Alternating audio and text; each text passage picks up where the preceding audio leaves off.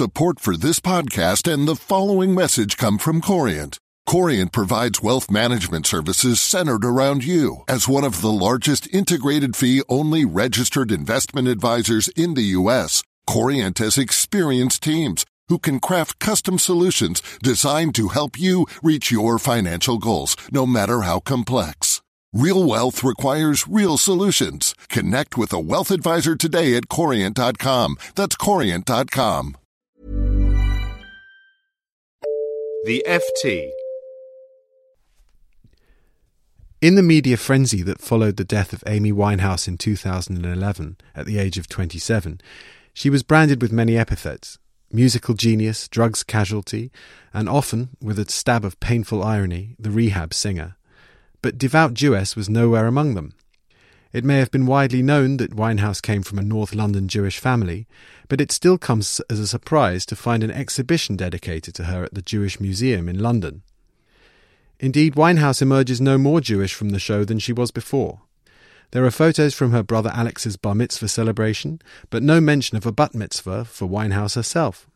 A Jewish cookbook she was given, with the idea of learning to make chicken soup, was barely used.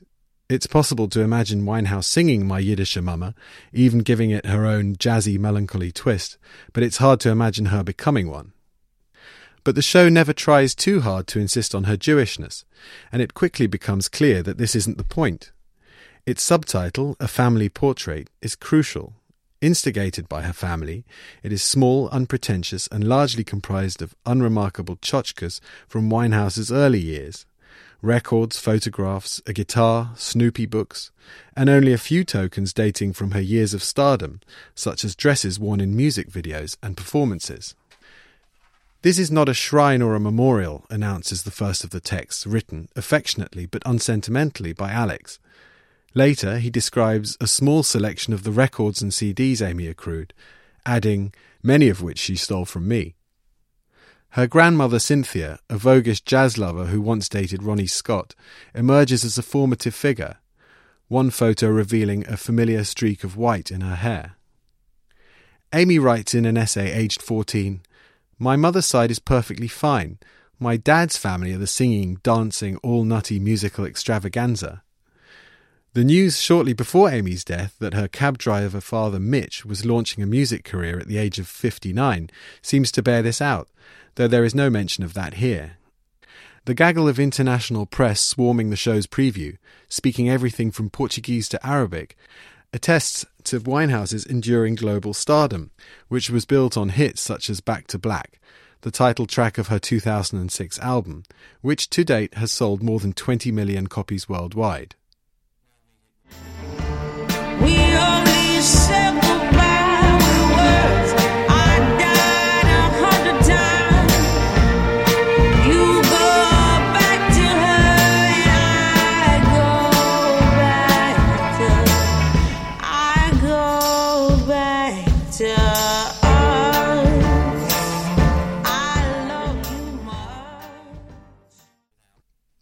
But anyone coming in search of a lavish celebration along the lines of the V&A's blockbuster David Bowie show will be disappointed. Rather, the tone is of a family reclaiming a daughter. The choice of venue starts to make sense after all. Winehouse's fame reached its peak at a time when British celebrity mania was at its height, and the tabloids feasted unfettered on tales and lurid images of her decline. Arguably, no British public figure has ever suffered a more public downfall, simultaneously venerated and denigrated on a daily basis. Placing our heroes on a pedestal, the better to mock them, has long been a national sport that death does nothing to quell.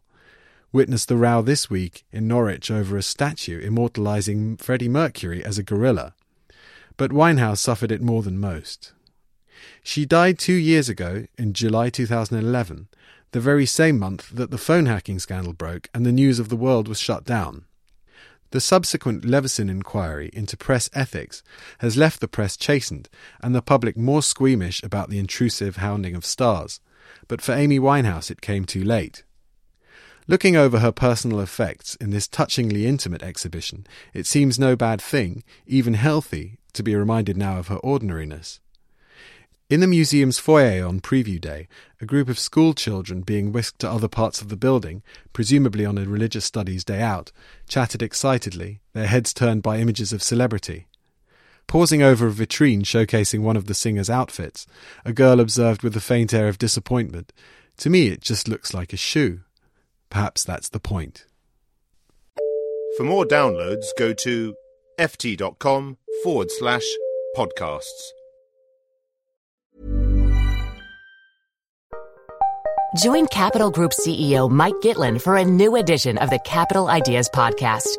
In unscripted conversations with investment professionals, you'll hear real stories about successes and lessons learned, informed by decades of investment experience. It's your look inside one of the world's largest asset managers. New episodes are available monthly. Subscribe wherever you get your podcasts. Invest 30 minutes in an episode today. Published by American Funds Distributors, Inc. The latest episode of the Next Five podcast is all about AI and the business travel sector. I speak to Tim LaBelle, head of product for SAP Concur Spend Solutions. We'll have so much data that our travel will be safer. Shelley Fletcher Bryant, VP of Advito. AI can certainly contribute to more eco friendly travel practices. And author and public speaker Theo Lau. AI can help us predict when it will be a peak travel, more delays, cancelled flights. Listen to the full episode of the Next Five wherever you get your podcasts. Enjoy.